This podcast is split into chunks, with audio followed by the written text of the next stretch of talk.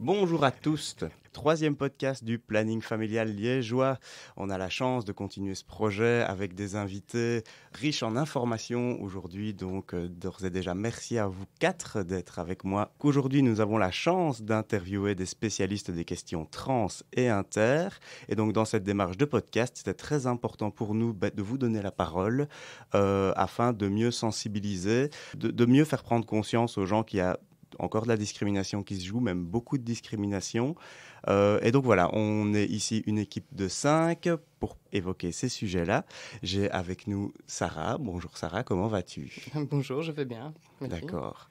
Est-ce que tu peux nous préciser un petit peu euh, ton rôle aujourd'hui, euh, la casquette que tu prends Voilà. Alors voilà, enfin, en gros, j'ai plusieurs casquettes. je crois que la première, c'est d'être responsable de communication à genre pluriel. Euh, mais en plus de ça, je, m'occupe aussi de, permanences, euh, enfin, principalement celle de Bruxelles. Je voyage un petit peu de temps en temps à d'autres permanences en Wallonie et, euh, et, je suis aussi membre du conseil d'administration de Genre Pluriel, mais aussi de la Rainbow à Bruxelles. Parfait, merci beaucoup. Max, on t'écoute. Bonjour à tous. Moi, je suis psychologue et formateur à, à Jean Pluriel et également euh, administrateur euh, au sein de, de l'association de Genre Pluriel. D'accord, merci. Euh, donc, Genre Pluriel est avec nous aujourd'hui et nous avons aussi l'équipe du planning. Nous avons Cécile. Bonjour Cécile. Bonjour Arnaud. alors, moi je suis accueillante, accueillante IVG, animatrice, assistante sociale euh, dans deux plannings de Liège, celui des Y où je travaille avec toi et celui de Serein où je travaille avec Manu qu'on présentera juste après. Euh, j'ai un diplôme de sexologie également et voilà, ici je serai là pour euh, parler du point de vue planning sur la question qui nous occupe aujourd'hui. Parfait. Un grand merci. Et Manu, évidemment. Voilà, donc moi c'est Manu, je travaille au, au, planning familial de Sorin. Ici, je vais plutôt intervenir en tant que sexologue. Euh, ce podcast me tenait à cœur parce que ça fait pas mal d'années maintenant que je suis vraiment interpellée par la prise en charge des, personnes trans qui arrivent à un moment donné en amenant un discours selon lequel ils n'étaient pas toujours bien accueillis, bien pris en charge. Euh, j'ai été amenée ces dernières années à cheminer avec eux dans ce cadre-là et à rencontrer les partenaires de genre pluriel. D'accord. Ok. Eh bien, moi, c'est donc Arnaud. Je suis assistant social et animateur au planning familial de Fléron, ainsi que le planning familial d'Eway. Euh, mon rôle, ce sera plus euh, en tant que fil rouge ici avec vous. Et alors, là où habituellement, dans les podcasts qu'on a réalisés précédemment, on avait plutôt tendance à aborder les, les thématiques de manière plus générale. Ici, en y réfléchissant, on s'est dit que c'était plus intéressant de partir de cas concrets. Donc, ce qu'on va vous présenter aujourd'hui, c'est des situations vécues en planning, par, vécues par des personnes euh, trans, et donc avec une approche qu'on va essayer de décrypter un petit peu. Ça vous va si on fait ça, euh, travailler sous, base d'exemple, ça vous semble plus, ça vous semble plus, plus pertinent. D'autant plus que voilà, c'est des, des thématiques qui peuvent être aussi assez nouvelles. Donc je pense que de vraiment partir du vécu, ça me semble primordial. Euh, dès lors, je propose qu'on attaque directement la première situation que je vais vous présenter. Euh, il s'agit d'une personne avec des traits masculins qui arrive à l'accueil du planning. Elle demande un rendez-vous sexo pour devenir une femme. Cette personne vous dit qu'elle voudrait changer de sexe chez vous. Alors la question, quelle méthodologie d'accompagnement mettez-vous en place? À quoi devez-vous faire attention dans l'accueil et le suivi psychologique et médical? Qui contactez-vous pour avoir plus d'informations fiables et respectueuses? En gros, que faites-vous? Une personne euh, arrive à l'accueil du planning avec cette demande. Qu'est-ce qu'on peut faire? Bah, déjà, je crois que avant de commencer quoi que ce soit, il faut que l'accueil général au planning euh, s'adapte. Parce que, ben voilà, on a tendance à dire bonjour monsieur, bonjour madame, euh, et, c'est un automatisme euh, qui, c'est difficile de le perdre. Euh, déjà, en étant sensibilisé grâce à vos formations, là je parle à ceux d'en face, on travaille là-dessus en planning sérieusement. c'est un bête exemple, mais le premier contact est quand même décisif. C'est si la personne se sent mal à l'aise, se sent mise direct dans une case dans laquelle elle veut pas être, bah, ça va être difficile de passer euh, une deuxième fois à la porte du planning. Euh, après, quand, quand, on a une demande comme celle que tu viens de présenter, je pense que déjà, il faut prendre un grand temps d'écoute. et que, et que, que c'est primordial pour euh, bien comprendre la situation. Bon, euh, vous voyez pas la situation écrite, mais il y a des tonnes de guillemets hein, euh, dont, mmh. dans, dans, devenir une femme devenir ou une apparence femme, mas ouais. très masculin, etc. Il est aussi important de ne pas problématiser nécessairement euh, la question trans, je trouve, hein, moi en tant qu'accueillante, et euh, de, de, faire, de faire appel à notre réseau, hein, parce qu'ici, on est dans une, dans une demande qui est très précipitée, euh, et je pense qu'un suivi un, peu plus, un peu plus posé serait, serait sympa, d'autant plus qu'un sexologue ne va pas changer de sexe, entre guillemets, Mhm. la, per la personne. Et alors, si la relation le permet, donc ça peut tout à fait se présenter à l'accueil, euh, se mettre d'accord avec la personne sur bah, com comment on va, on va l'appeler déjà, euh, voilà, comment elle s'auto, elle s'auto, définit, euh, Mhm. et, et, et, donc se calquer à ça parce que c'est elle sa propre experte.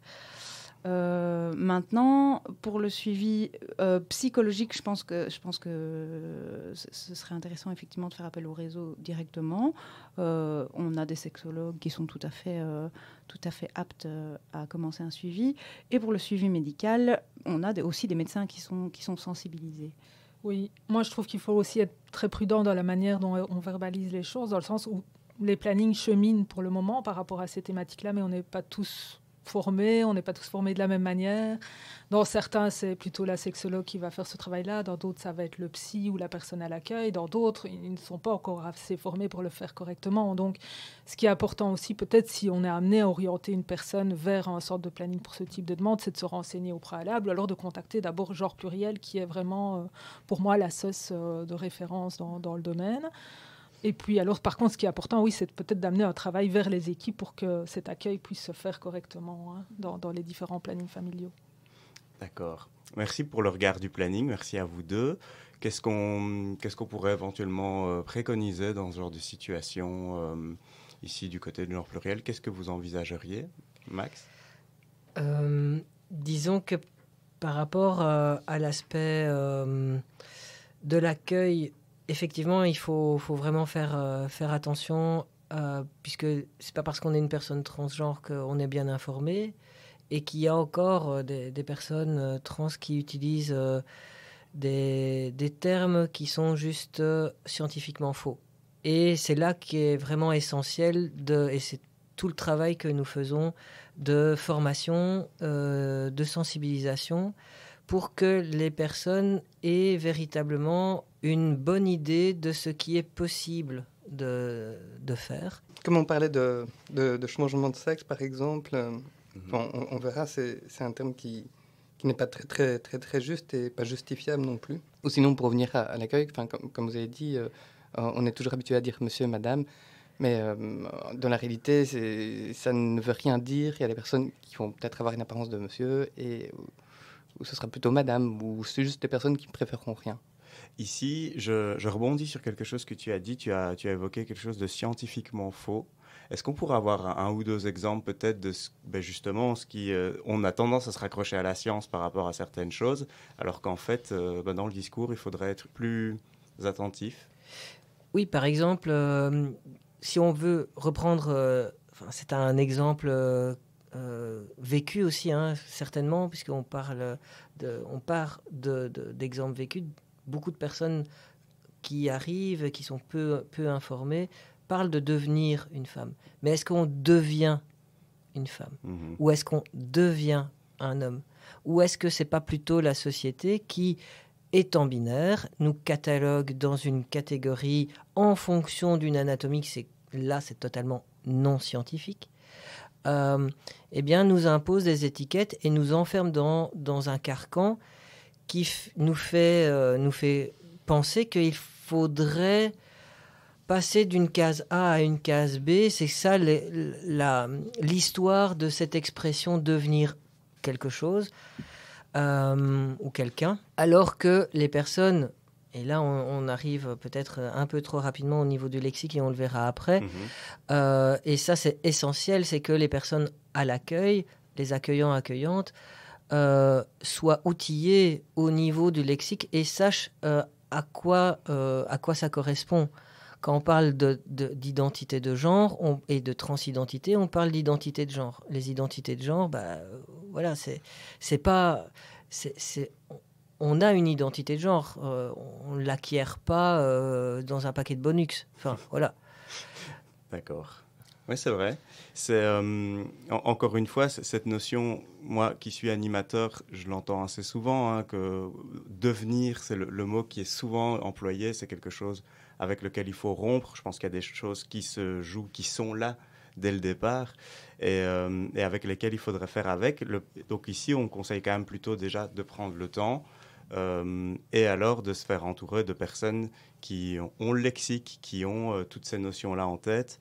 Et donc, on parle d'un accueil en planning familial, mais pour nos auditeurs qui nous écoutent, par exemple, euh, qui travaillent dans des services sociaux, dans des communes, dans des, communes, dans des euh, maisons médicales, euh, à l'hôpital aussi, je pense, toutes les personnes bah, dans toute la société. Nous, c'est vrai qu'on a plutôt on s'adresse plutôt, on va dire, au milieu social, mais pas que finalement. Pour préparer hein, euh, cette, journée, on, avait proposé à certains patients de nous envoyer des témoignages et j'aimerais vous lire le témoignage de Célia.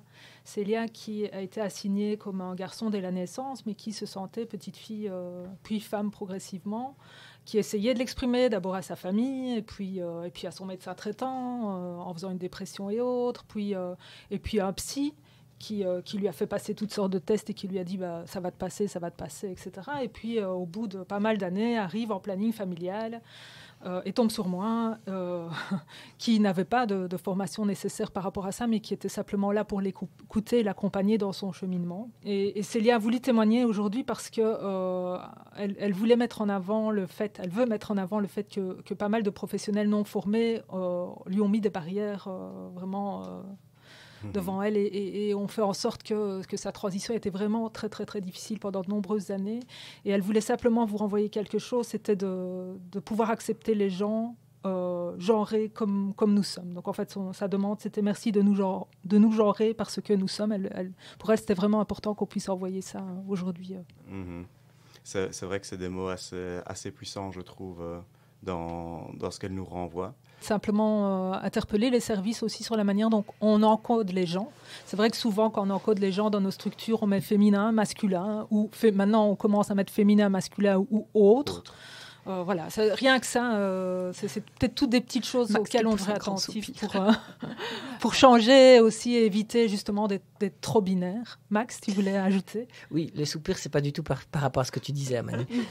pas du tout. C'est par rapport à ce que j'avais comme, comme plein d'exemples inadéquats. Et, justement, hmm. les, administrations, les les professionnels ont un, un, outil informatique qui doit être repensé parce que en, fonction des réalités professionnelles, il y a besoin de distinction entre la notion des sexes et la notion des identités de genre. Or, nos, logiciels informatiques font euh, régulièrement, voire totalement, l'amalgame entre les, deux. Or, dans un service euh, fertilité, par exemple, euh, j'ai été formé il y a quelque temps, c'est essentiel d'avoir les deux informations, sinon c'est un petit peu problématique.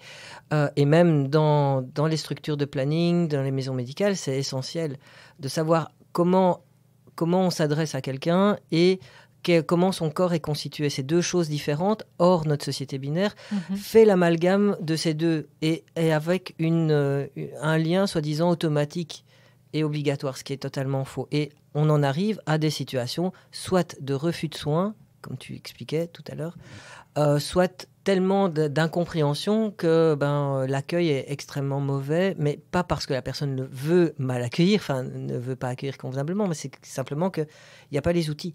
Mm-hmm.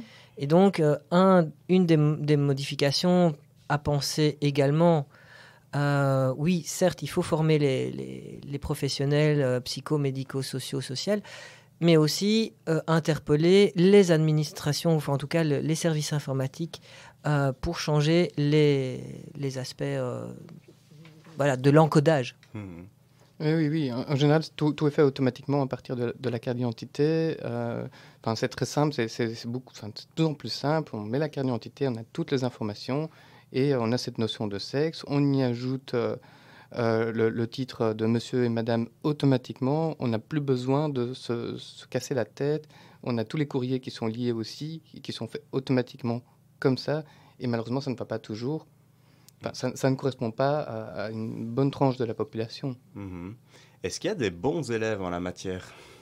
Est-ce que vous avez eu des retours de peut-être de, pays, de services de, où ils ont l'air un petit peu de, prendre la question à bras le corps? Ouais.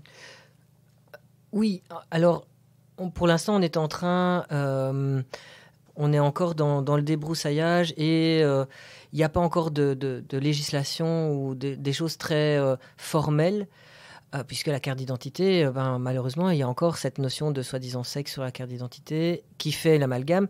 Donc, pour beaucoup de, services, on est coincé pour une part à cause de cette carte d'identité qui est binaire, mais pour d'autre part, il y a des services qui essayent de trouver des, moyens termes ou de trouver des, chemins d'accompagnement, mais c'est encore du bricolage. Mmh. C'est. Euh, c'est pas encore reconnu officiellement et on ne désire pas le troisième ou voir le cinquième sexe, enfin faux ou quoi. Ok, c'est la disparition complète de la mention de soi-disant sexe sur la carte d'identité qui va euh, vraiment aider les personnes. Euh, parce qu'on n'a juste pas besoin de savoir, enfin pour les données administratives. Mention du sexe qui a été retirée par les Pays-Bas il n'y a pas si longtemps sur leur carte d'identité, je me trompe? Je pense que c'est. Euh, j'ai cru entendre ça, que c'était un projet en tout cas, et euh, c'est quelque chose qui de toute façon doit venir petit à petit parce qu'on ne peut pas changer toutes les cartes d'identité en une fois. Mhm. Euh, et, donc ce serait, je pense que ce sera uniquement pour les nouvelles cartes. Donc il faut prendre le temps. Il y a d'autres pays qui ont fait. qui ont fait le pas, enfin, ou qui en tout cas avaient aussi le projet. Si je me souviens bien, l'Allemagne avait, avait, des idées dans ce genre-là, en Australie aussi. C'est toujours mieux, évidemment, parce que quand vous êtes contrôlé euh, quelque part, ne fût que par la police euh, ou à l'aéroport, personne n'a besoin de savoir euh, quelle est votre anatomie. Et si cette mention concerne votre anatomie, ben, ce n'est pas nécessaire. On, on l'avait vu aussi sur les cartes d'identité aux États-Unis où on marquait carrément la couleur des yeux, la couleur de la peau, on pouvait avoir la religion. Et tout ça, ce sont des informations qui sont inutiles. Non, mhm. seulement il y a la photo pour voir la couleur de la peau, mm. mais le reste est totalement inutile. C'est ça. Je pense que notre société ici en Belgique s'est construite au fur et à mesure en classant les individus de cette manière-là. Maintenant, notre société en mutation, toute société en mutation, elle n'est pas statique non plus. Et là, un cheminement est en train de s'opérer. Heureusement mhm. d'ailleurs. Hein. Oui, et justement pour apporter euh, un élément euh, pour la Belgique, donc il y a on, va l'évoquer euh, après aussi avec la, loi de, la nouvelle loi de 2017.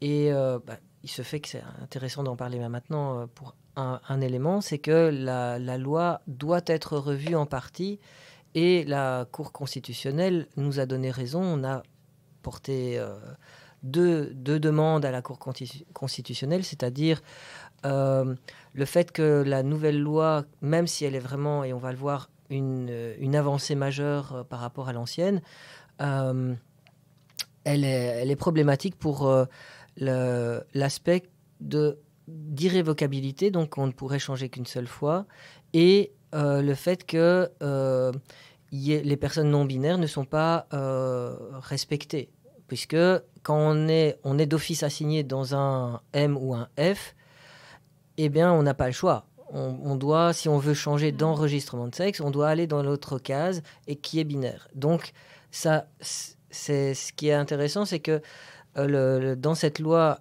qui pose, qui est quand même un exemple euh, en la matière au niveau au moins européen, c'est que ça pose euh, le, centre, c'est l'autodétermination. Or, bah, ça va à l'encontre de l'autodétermination, donc un article contredit un autre article.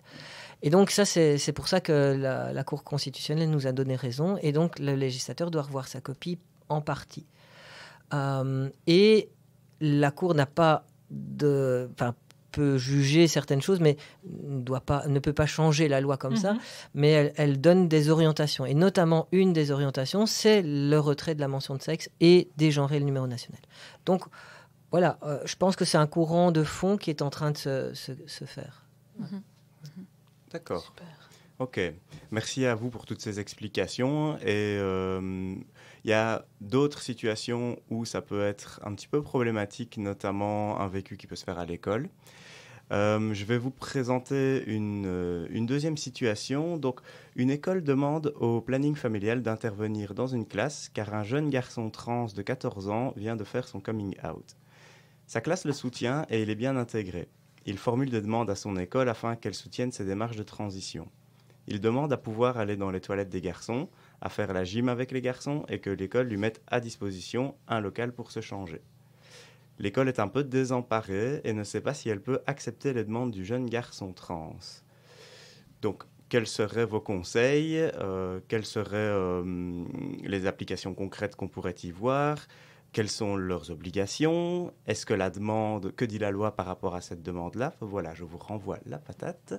Cécile L'idée, ce serait de, proposer une rencontre euh, mêlant euh, éventuellement la direction, euh, le prof, au moins le prof qui, représente la classe, le prof de gym, évidemment, et inviter le jeune, parce que si on parle de lui sans qu'il soit là, ça n'a pas beaucoup de sens. Et éventuellement les parents, il faut voir un petit peu comment, comment, comment ça se passe dans la famille.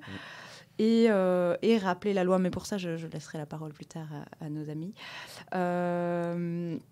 afin bah oui, de, donner une ligne directive à l'école, de voir un petit peu quelles sont les craintes aussi, parce que euh, quelles sont les craintes, comment euh, ils se positionnent eux personnellement dans l'école, etc.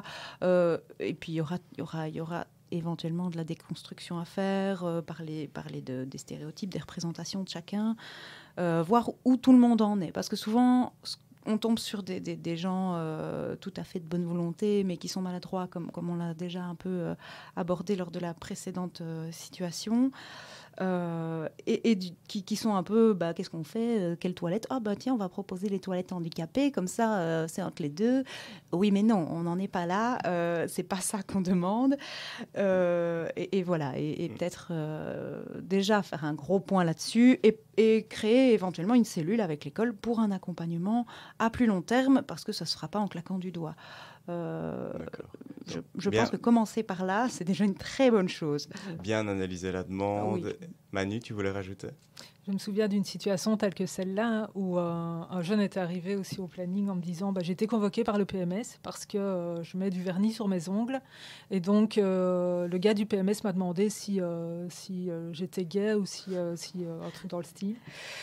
je me suis dit Oulala, oulala. Et alors, il rigolait en disant Mais enfin, il, est psychologue, le gars, et il sait même pas qu'en fait, c'est juste que j'ai envie de mettre du vernis sur mes ongles. Tout de suite, il a l'impression que je, je suis attirée sexuellement par des, par des mecs que je comprends pas du tout. Quoi. Voilà, donc ils ont pris une boîte, ils ont bien mélangé, et puis euh, on, ouvre la boîte. quoi. C'est assez, assez interpellant quand même, de, comme tu dis, de la part d'un psychologue, ça peut être, euh, ça peut être questionnant. Voilà, moi je pense que je, on, chemine tous par rapport à ça. Je jette pas la pierre aux autres professionnels. Moi-même, il y a quelques années, j'étais pas au clair avec tous ces thèmes-là. Hein. Donc franchement, on, rit aujourd'hui, mais euh, ça... Mm voilà, on, a tous euh, notre propre cheminement à faire. J'imagine que vous, à genre pluriel, vous avez déjà été appelé aussi par des écoles ou autres par rapport à ce type de demande. Oui, en fait, euh, cette, rentrée est assez, euh, assez, je vais pas dire éprouvante, mais il y a la semaine passée. uniquement de mon côté, je crois que j'ai eu trois ou quatre demandes d'écoles différentes et ma collègue également. Euh, mes autres collègues, parce que l'équipe s'est agrandie, donc euh, il y a des suivis de multiples étudiants et étudiantes. Il y a effectivement, il y a des écoles qui sont euh, juste perdues et qui découvrent pour la première fois l'existence des personnes trans. Panique à bord, rien n'est prêt, rien n'est fait pour. Bah, la fédération Wallonie-Bruxelles n'aide pas non plus. Euh, en termes de clarté, hein, on va dire, euh, en termes de, pouvoir accompagner les écoles sur ce qui est permis, ce qui n'est pas permis, comment on peut le faire. Et donc ça, c'est un peu notre, notre job. Euh, je suis allé rencontrer une, la direction d'une école la semaine passée. Et c'est vraiment une, dans une, démarche de leur part vraiment extrêmement bienveillante. Euh, pour pouvoir euh, bien accompagner euh, la jeune que j'ai pas rencontrée, que j'ai pas besoin nécessairement de, rencontrer, mais, mais, mais la démarche est, positive, c'est-à-dire Le, centre, c'est le respect de, de, la jeune, de comment elle, va pouvoir évoluer et, et s'épanouir dans l'école. Donc c'était sa, sa priorité, avec une méconnaissance clairement totale de, la situation, de comment on pourrait faire pour respecter les demandes. Et c'était exactement les mêmes demandes. Hein. C'est pas. Euh, c'est pas non plus euh, extraordinaire, c'est pouvoir être genré convenablement et être respecté dans son identité de genre. Imaginez que pendant 8 heures de votre vie tous les jours, eh bien, on vous genre euh, dans le genre qui ne vous est pas confortable et on utilise un prénom qui ne vous est pas confortable. à un moment, vous pétez un câble. C'est pas... Ou alors, ben, une des conséquences pour les jeunes, c'est le décrochage scolaire il y a euh, à peu près à peu près 50% des, jeunes personnes trans qui, à un moment ou un autre, ont un décrochage scolaire soit léger, soit très très important. Euh, et après, comment ramener les, jeunes personnes trans euh, dans un circuit scolaire qui a été malveillant, qui a été maltraitant en tout cas, en volonté ou en non volonté, de toute façon, là si on prend l'aspect légal, que l'on veuille ou qu'on ne le veuille pas, s'il y a discrimination, il y a discrimination. Point. Donc, c'est euh, une mégenrer ou euh, euh, interdire à, un jeune de, pouvoir utiliser le prénom qu'il, avec lequel il est confortable, eh bien, c'est vraiment un acte de discrimination. Et, et, en plus, utiliser le prénom qui, est, qui est sur sa carte d'identité peut-être, mais qui n'est pas euh, conforme à ce que lui ou elle euh, désire, c'est ce qu'on appelle le outing. Et le outing, c'est, discriminatoire. Et que dit la loi justement par rapport à ça? La, législation, ben c'est, juste que le jeune peut porter plainte mhm. contre l'école, mhm. ça c'est déjà fait. Euh, enfin, ça c'est de l'aspect très légaliste, etc. Mais c'est juste interdit. L'école n'a pas à, euh, faire ça. Enfin, c'est, ça fait partie de la loi antidiscrimination, enfin les lois antidiscrimination et la loi sur la protection de la vie privée. Donc, euh, si euh, un service, une autre personne, donc c'est aussi bien pour une collectivité que pour une personne, divulgue une, une, une information confidentielle euh, et qui n'est pas confortable par rapport, euh, par rapport à ce jeune ou cette jeune, eh bien, euh, cette jeune ou les parents peuvent porter plainte. Ce qui va se faire malheureusement, et notre méthodologie n'est pas du tout à en arriver là. il y a plein de méthodes, plein d'étapes avant d'arriver, c'est pas plus tard que tout à l'heure en réunion d'équipe, on en a parlé parce que c'est tellement prégnant pour l'instant, les demandes affluent de toutes parts, de la part des écoles et de la part des jeunes, euh, qu'on en a parlé euh, en staff à un moment. Je, me permets d'intervenir. Vous semblez dire que cette rentrée a été particulièrement éprouvante pour vous. Est-ce qu'il y a, par rapport à l'année passée, est-ce que la situation qu'on a vécue euh, par rapport au Covid a changé quelque chose? Est-ce que c'est simplement peut-être le résultat d'un tout le monde s'est retrouvé un peu isolé, donc du coup peut-être que les, certaines choses ont tendance à sortir plus? Est-ce qu'il y a une particularité euh, cette année? Alors, non, la situation par rapport au Covid ne, change pas vraiment quelque chose pour mhm. nous. C'est pas c'est pas la question. C'est le, fait est que euh, il y a de plus en plus d'informations de personnes qui ont accès à certaines connaissances et euh, qui se permettent de de poser des questions qui se permettent de faire leur coming out et, ainsi de suite. C'est juste ça. D'où l'importance euh, d'avoir des relais chez les autres professionnels euh, et que nous soyons formés à pouvoir accueillir ces demandes aussi. Ah, clairement. Mhm. Et si je peux me permettre juste pour, euh, pour présenter très brièvement la, la méthodologie qu'on a mis en place, mise en place, c'est évidemment, comme tu disais, là, on a exactement la même méthode que, ce que tu disais, Cécile. C'est rencontrer la direction, c'est rencontrer euh, les profs et ce qu'on appelle les alliés. Donc, euh, dans la, déconstruction et la diminution des risques de discrimination, c'est de faire en sorte que la personne concernée trouve autour d'elle des personnes alliées, aussi bien dans, dans son niveau de auprès de ses pairs. Auprès de ses pairs et là, on est bien engagé. Je veux dire, euh, il, il est bien intégré dans sa classe. C'est déjà une très bonne chose. Ah bah oui, oui, oui, oui, parce que il y a des situations où c'est un- où c'est vraiment problématique, où il y a déjà du harcèlement en classe, où, euh, où c'est c'est compliqué quoi. Mhm. Et, et dans ce cas-là, il y, a- il y a des étapes par ordre? Je veux dire, d'abord un travail avec l'école, la direction, le PMS, etc. Puis éventuellement avec les élèves, ou est-ce que- peu importe?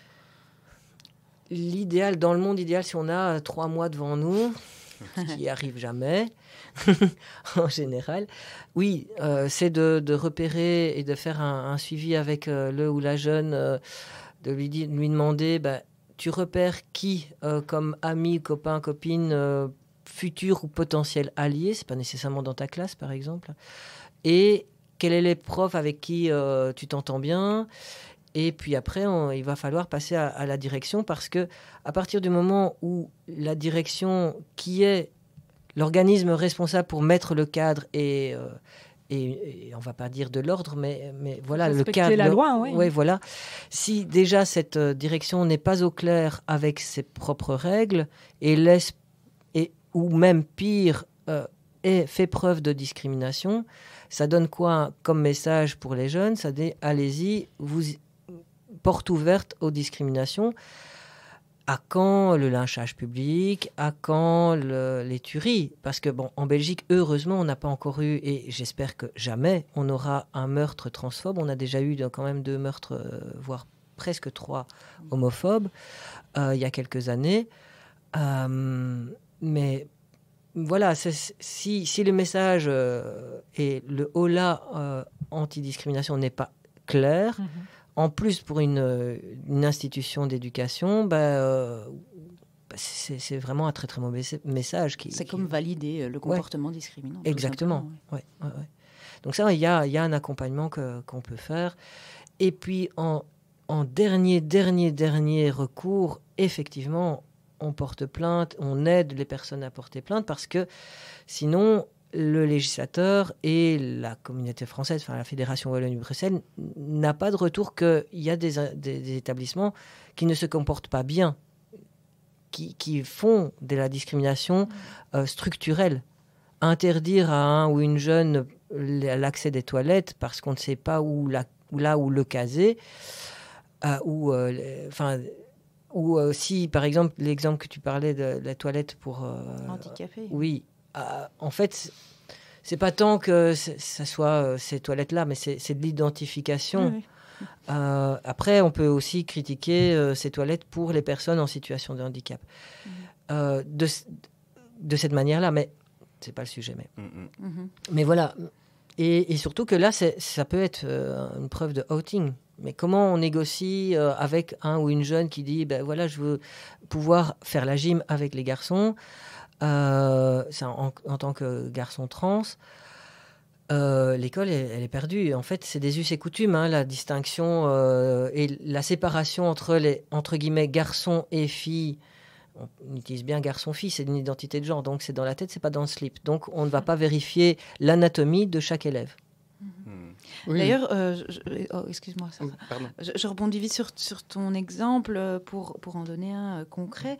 En planning familial, euh, à l'âge de la puberté, nous avons tendance à faire des animations et des animations où on a beaucoup tendance à séparer euh, garçons et filles. Et nous nous retrouvons de plus en plus dans des situations où on grince des dents et on se dit mais pourquoi nous, professionnels qui sommes sensibilisés à cette question, on continue de faire ça Parce qu'on a des jeunes qui se retrouvent euh, tout rouges euh, à regarder leurs pieds et, et dans quel groupe ils vont aller et, et nous on est là oh merde c'est nous qui avons provoqué ça je pense vraiment qu'il faut qu'on arrête ce Mhm. genre de choses et que et que et qu'on puisse euh, qu'on puisse proposer du, du mixte pour euh, Pe- Peut-être qu'il faudrait euh, faire une, une suggestion euh, de, de proposer la mixité dès la cinquième ou sixième ouais, primaire. bah, hein. des BD tout le temps Parce que au final, je me rends compte que en animation Evras, la gêne, elle est là, qu'on soit entre garçons ou entre filles. Alors oui, c'est vrai que parfois il y a des dynamiques qui peuvent être un peu plus. Mais encore, au final, un groupe, il parle s'il a envie de parler, il pose des questions s'il a envie d'en poser. Donc c'est vrai que je pense que c'est quelque chose qui pourrait se laisser tomber. En tout cas, c'est c'est une réflexion intéressante. Bah, je trouve que le gain est plus important Je pense que laisser la possibilité euh, est primordiale de toute manière, de créer les groupes eux-mêmes, peu importe. voilà, on essaie de leur donner cette possibilité-là. Pourquoi? Parce qu'à la base, il y a des filles ou des personnes assignées filles qui ne voulaient pas se mélanger avec des garçons parce qu'elles étaient gênées et qu'elles ne voulaient pas mettre des mots sur leur intimité par rapport à des garçons à cet âge-là, ou à des personnes assignées d'un garçon à cet âge-là. Mais euh, force est de constater ces dernières années qu'il y en a justement, il y a d'autres personnes qui ont du mal à choisir un groupe en fonction de, cette, ces, catégories-là. Autre chose aussi par rapport aux animations, c'est les outils que nous utilisons. Mhm. On utilise aussi, mais là on, entre dans la, différence des sexes et puis des genres, mais voilà, il y a ça aussi. On utilise des planches anatomiques binaires. Euh, mhm, voilà, le corps, et on dit le corps d'une petite fille, le corps d'un petit garçon, mais non. Donc rien que là-dedans, je pense qu'il y a déjà pas mal de choses à faire. Il y a notamment euh, un planning, la Fédération des plannings pluralistes je pense, avait déjà euh, imaginé créer des planches et des outils euh, moins binaires, euh, moins, oui. voilà, plus ouverts. C'est le projet Anatomia, je pense. Oui, c'est ça. Voilà, bon, on en parle de plus en plus. C'est vrai que les outils doivent suivre aussi. Mm, mm. Mhm. Exactement. Donc une approche à l'école qui se fait pas encore assez simplement. Est-ce que Sarah, oui, moi je, je, trouve que faire toutes ces, toutes ces animations en non mixité, c'est un, un non-sens. quand on parle d'anatomie entre autres, enfin, les jeunes garçons qui, euh, qui arrivent euh, et qui, qui, se retrouvent après avec des, jeunes filles pour avoir des relations sexuelles et qui n'y connaissent strictement rien, je trouve que c'est un désastre. C'est vraiment dommage.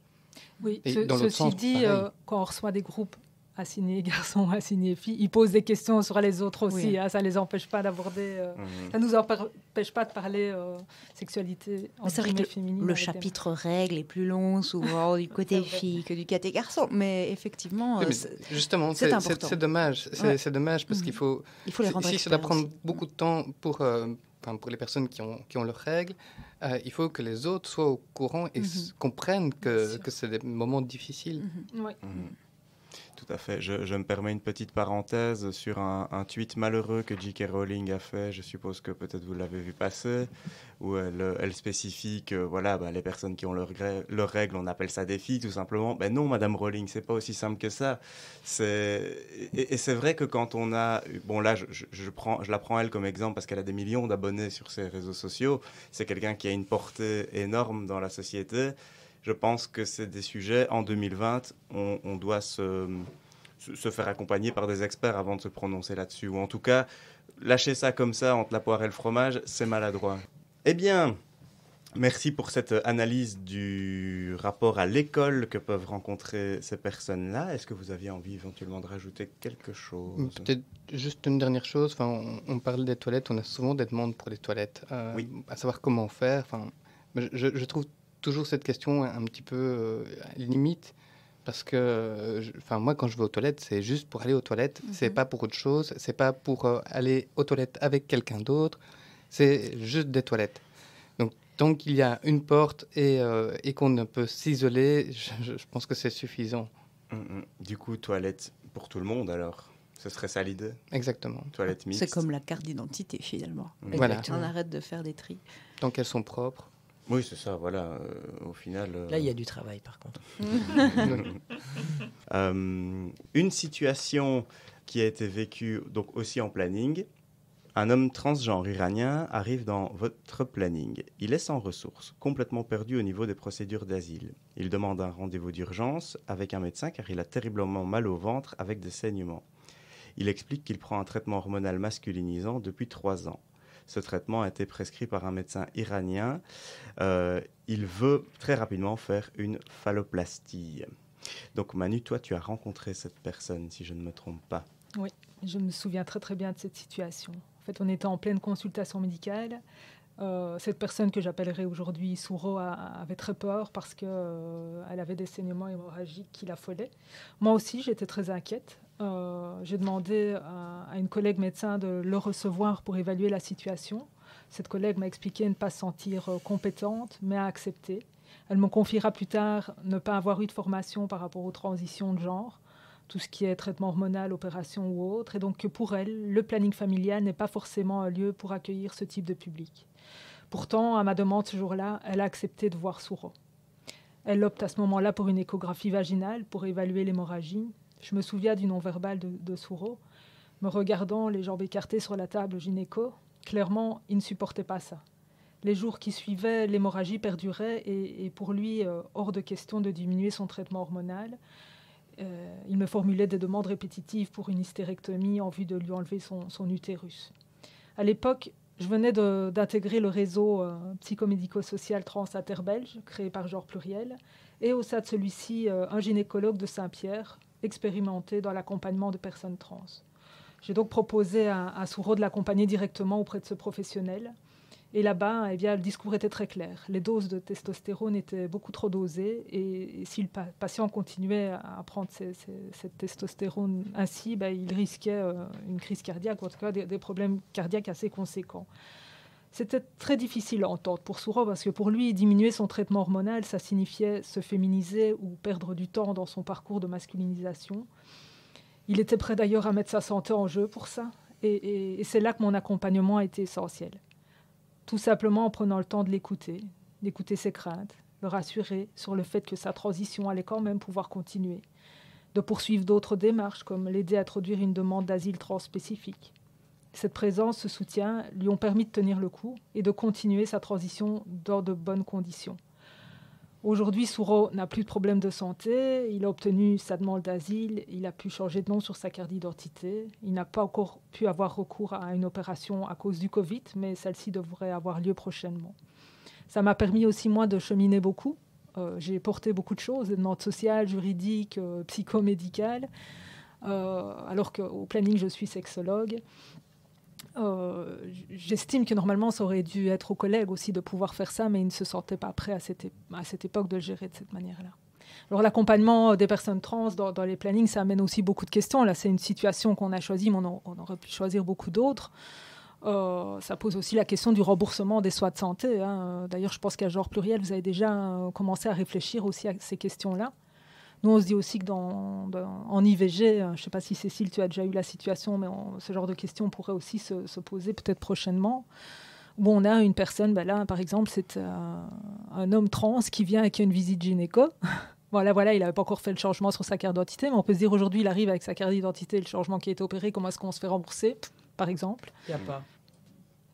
Il n'y a pas de remboursement parce que l'INAMI considère que à partir du moment où il y a un M sur la carte d'identité, les êtres humains n'ont pas d'utérus, ni d'ovaire, ni quoi que ce soit. De, de dit femelle, mhm. on va dire. Donc effectivement, c'est problématique. Après, euh, nos médecins dans le réseau psychomédico-social trans et interbelge et nos chirurgiens commencent à devenir presque spécialistes de...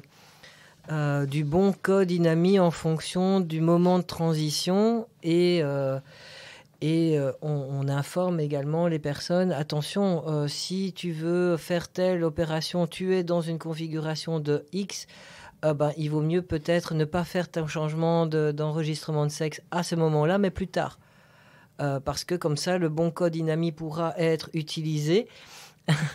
Et puis après, tu le feras, mais, mais, mais pas tout de suite. Et donc, ça ça nous pose vraiment des questions complètement cornéliennes parce que si aussi euh, c'est un jeune, donc on mixe, hein, on mixe les, situations. Si c'est un jeune qui veut être reconnu par la communauté française dans le genre dont il est confortable et qu'il ne peut pas changer sa carte d'identité parce qu'il désire faire une, euh, une chirurgie, par exemple, euh, on commence par quoi?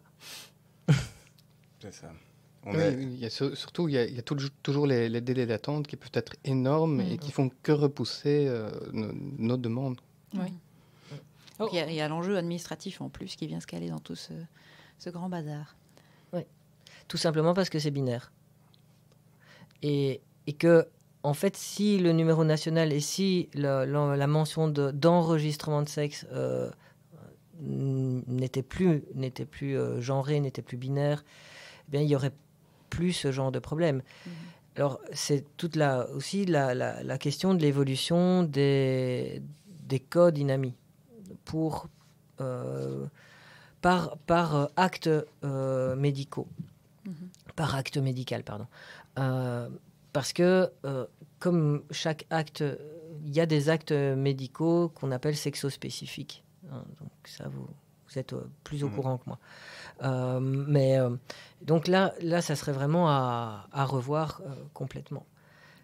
mais euh, c'était peut-être euh, à ce moment-ci qu'on on, on ferait- on faisait le lien par rapport euh, éventuellement à la loi de 2017, Mhm. qui est justement, euh, enfin, où où l'aspect des soins de santé est euh, clairement un manque dans cette loi. Est-ce que, tu pourrais préciser un petit peu euh, quelle est cette loi, que dit cette loi, euh, voilà, qu'on ait un peu plus d'infos Est-ce que... Alors, la loi de 2017 est quand même une grande, grande avancée par rapport à la loi de 2007. On vient d'où?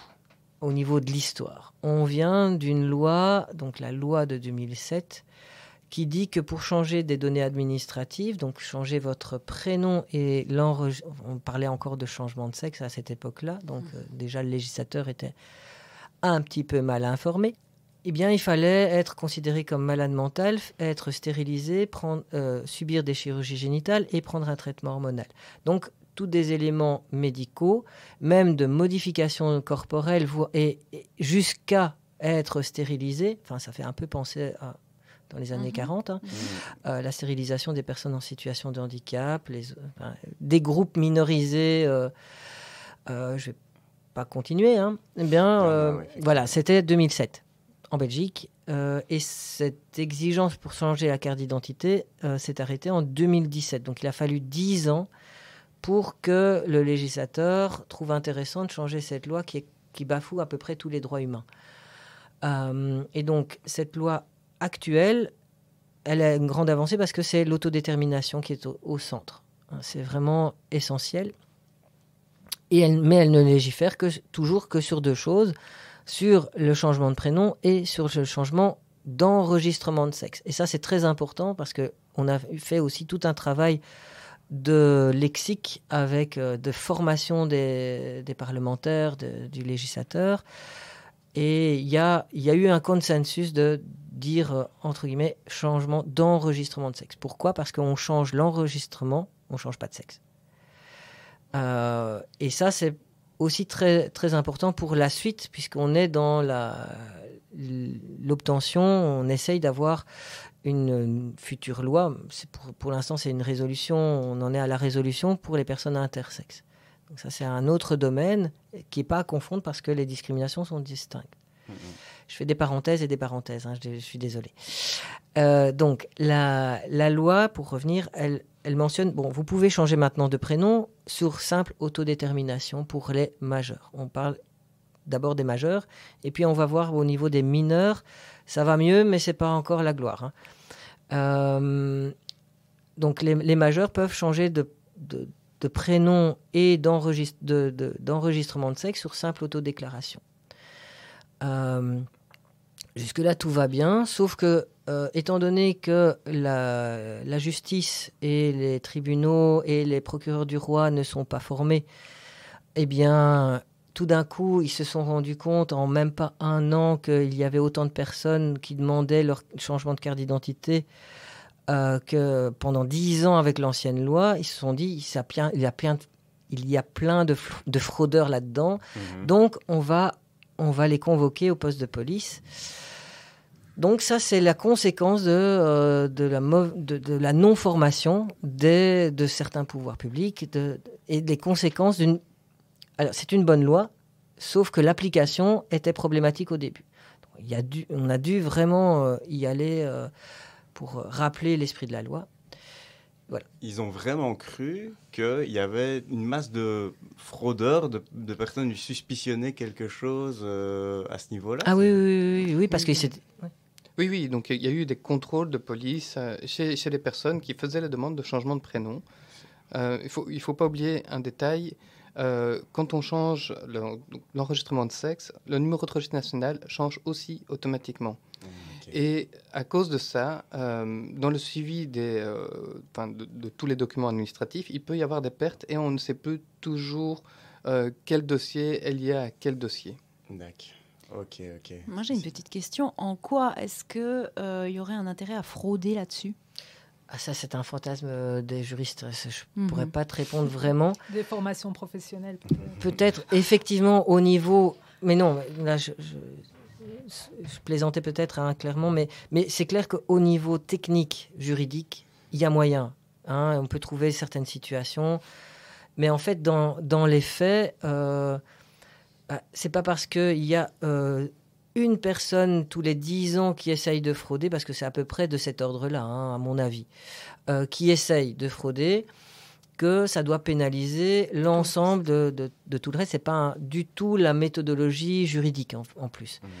Euh, donc, donc c'est ça qui, qui, pose problème et qu'il a fallu rappeler euh, au, procureur du roi, certains. Mmh. Euh, donc, en théorie, les, on appelle ça presque des visites domiciliaires.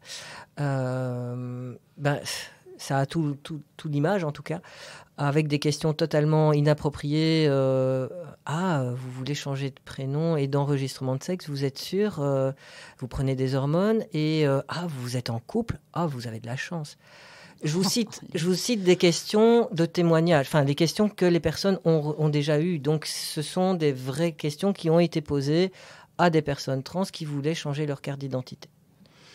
D'accord. Ben, on sent qu'il y a encore une évolution à faire dans les le recrutement des profils à l'administration. Hein. Après, la base est bonne. Hein, la loi est, correcte au niveau du, noyau de cette loi. Maintenant, pour, euh, par exemple, pour les mineurs, ben, en dessous de 12 ans, impossibilité de changer quoi que ce soit.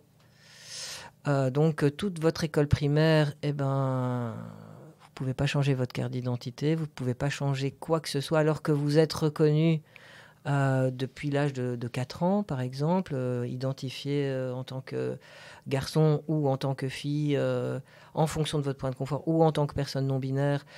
ben non, c'est pas possible pour le législateur. En fait, apparemment, une identité de genre pour les personnes trans, ça serait une question d'âge. Et ça, je, enfin, on aime beaucoup Sophie Labelle. Et il y a une planche qui est vraiment excellente. C'est une, une bédéiste québécoise qui mmh. est en plus euh, qui, travaille dans, qui est institutrice, enfin, qui était institutrice euh, au Québec. Et euh, il y a une des planches qui, qui, qui, explique, enfin, qui montre le parcours, enfin, l'affirmation des enfants cisgenres, ben, en fait, ils sont, ils sont confirmés dans leur identité de genre tout le mmh. temps alors que pour les personnes trans, elles sont infirmées dans leur identité de mmh. genre tout le temps. Donc, on en arrive à, avoir une situation complètement, complètement allez, euh, on va dire au, minimum bizarre. Vous êtes trop jeune, vous pouvez, vous n'avez, vous, vous, devez attendre pour avoir une identité de genre, mais vous êtes trop vieux ou trop vieille, c'est trop tard. Donc en fait, une identité trans, c'est entre, euh, entre 16 et, et 65 ans. Il faut bien choisir. Et après, on la perd parce qu'évidemment, voilà, apparemment. J'avais une petite question. Curieux. Entre 12 et 18, du coup, comment ça se joue? Donc vous disiez qu'avant 12 ans, ça c'était pas possible. À 18 ans, la majorité fait qu'on a cette possibilité-là, mais il y a l'âge ado alors du coup. Euh, alors, entre, entre 16 et 18, euh, ben, malheureusement, c'est à peu près comme avant, enfin à peu près. Euh, mais disons qu'il y a toujours la case pédopsychiatre par laquelle mm. on doit passer. Et donc il faut prouver, et malheureusement des pédopsychiatres, euh, il n'y en a pas non plus énormément, euh, qui peuvent ne pas être forcément conciliants, et donc le temps que le passage pédopsychiatre soit fait... A 18 ans. elle a déjà 18 ans et elle peut donc changer. Ah. Donc au final, c'est une perte de temps, une perte d'argent et beaucoup de soucis qui peuvent arriver en plus parce que si la personne n'est pas du tout conciliante, ne comprend pas, va la considérer comme étant malade, va vouloir peut-être lui donner un traitement inadéquat euh, et chercher à, créer quelque chose au final, à créer une réelle maladie, mais qui n'a rien à voir avec le fait d'être trans. Mhm. Oui, justement, ça, ça me fait penser à une situation, euh, euh, ce que tu viens de dire, à une situation il y a quelques années. Il y a une personne qui, qui une amie qui m'appelle en urgence parce qu'il y a sa meilleure amie qui qui a été euh, enfermé dans un hôpital psychiatrique par ses parents. Et euh, c'était un des plus grands hôpitaux psychiatriques les plus euh, réacs de Bruxelles, pour pas le citer. en les 60 jours d'observation, etc. Et donc, voilà, c'est la conséquence de, du, à cette époque-là, et même encore maintenant, malheureusement, de la non-formation, mais aussi le fait que les transidentités sont toujours euh, considérées comme une maladie mentale. Donc, on a l'impression en Belgique, parce qu'il y a des lois antidiscrimination, parce qu'il y a un arsenal législatif très puissant et très intéressant, seulement euh, c'est dans la, sphère antidiscrimination, c'est-à-dire égalité des chances. Au niveau des soins de santé, au niveau de la sphère de la santé, il y a nada. À part la, si, il y a la, loi du droit des patients, des droits du patient, pardon, qui dit justement que doit on doit donner toutes les informations nécessaires euh, et scientifiques et les plus à jour, sauf que ça se fait quasiment jamais et certainement pas sur, des groupes minorisés comme les personnes trans ou inter. Et donc cette jeune euh, se retrouve dans un hôpital psychiatrique qui ne, cette personne ne comprend pas pourquoi, à cause de son identité de genre, elle est enfermée, la personne quoi, est enfermée pendant au minimum euh, a priori 60 jours. Euh, heureusement, il y a Ramdam et de notre côté et on a un, cabinet d'avocats qui lui permet de sortir même plus vite que 60 jours en fait. Euh, parce que c'est 60 jours maximum. Et donc, mais, mais quel dégât Parce que c'est sa famille qui l'a enfermée, donc il est impossible pour elle de retourner dans, sa famille. Donc il y a rupture familiale, donc euh, elle a à peu près perdu toute connexion au niveau de sa famille. Donc vous voyez un peu la, conséquence de la psychiatrisation euh, et de la non-formation des professionnels. Hmm. Peut-être repréciser qu'aujourd'hui, en tout cas, euh, ce n'est pas du tout considéré comme une maladie mentale et peut-être préciser la, loi. En fait, comme on disait tout à l'heure, on, est dans une période de transition, enfin c'est le cas de le dire, mhm. euh, de mutation, on va dire. Pour l'OMS, effectivement, ça vient, euh, donc les transidentités viennent de sortir de la rubrique euh, santé mentale, bon, pour atterrir dans une rubrique peu heureuse, mais enfin, soit. Une chose à la fois. Euh, par contre, le DSM-5, qui est l'autre manuel et celui qui est le plus référent au niveau des soins de santé, au niveau des de la santé mentale, psy, puisque c'est comment l'INAMI se réfère au DSM. C'est ça qui est quand même un peu curieux. Le DSM est quand même, un petit rappel, une entreprise privée américaine euh, qui est détenue par 19 personnes.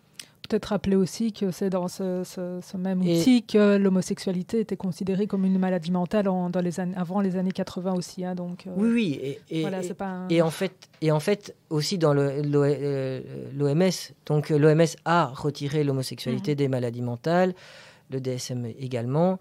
Ici, l'OMS a retiré euh, les transidentités de la sphère des santé mentale. Donc, en fait, la stratégie au niveau international, où on a pris part euh, via d'autres associations internationales, euh, ça a été d'aller au niveau de l'OMS parce que le DSM, c'était porte fermée et porte close. Et qu'il y avait déjà eu plein, plein, plein de, négociations pour avant le DSM-5 qui a pris du retard pendant deux ans, ben, c'est à cause des questions trans entre autres. Moi, j'avais envie quand même de revenir sur euh, la nécessité pour les personnes trans euh, d'être, euh, comme toute autre personne, accompagnées, accueillies convenablement dans le cadre de leurs questions liées à la santé. Qu'il y a beaucoup, encore beaucoup trop de professionnels qui sont peu informés sur les transidentités, qu'ils peuvent, ils peuvent donc compromettre l'accès aux soins à ce public-là. Qu'il est essentiel pour nous de sensibiliser, de former l'ensemble des équipes, hein, que ce soit dans les plannings familiaux, où je rappelle quand même les valeurs sont de défendre l'émancipation, l'autonomie, la liberté de choix, le fait de disposer librement de son corps, euh, de sensibiliser également tout ce qui est maison médicale, hôpitaux, mais aussi les écoles, les PMS et l'ensemble du secteur associatif, parce que sans cela, c'est toute une série de personnes qui est discriminée et mal prise en charge encore aujourd'hui. Donc voilà, j'avais envie en tout cas de conclure, euh, conclure en disant ça.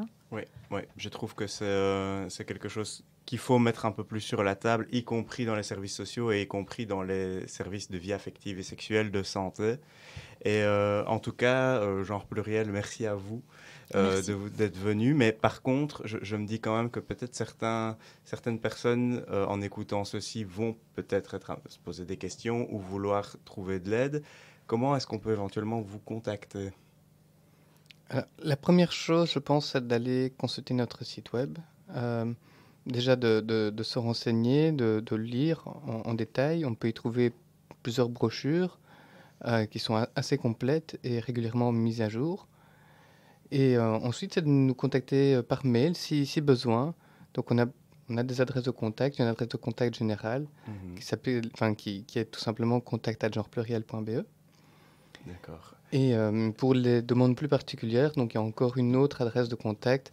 Donc là, ça sera redirigé directement sur euh, nos psychologues, donc avec le secret professionnel qui est derrière, qui est support@genrepluriel.be. Euh, pour tous les professionnels aussi qui voudraient peut-être se renseigner, se former ou intégrer le réseau psychomédico-social. Euh... Trans et interbelge. Trans et ben, N'hésitez pas aussi à prendre contact avec Genre Pluriel à ce sujet. Euh, vraiment, vraiment, vraiment. Mais en tout cas, je le conseille. Et, et, justement, par rapport aux, informations, communication et tout, euh, nous avons un festival.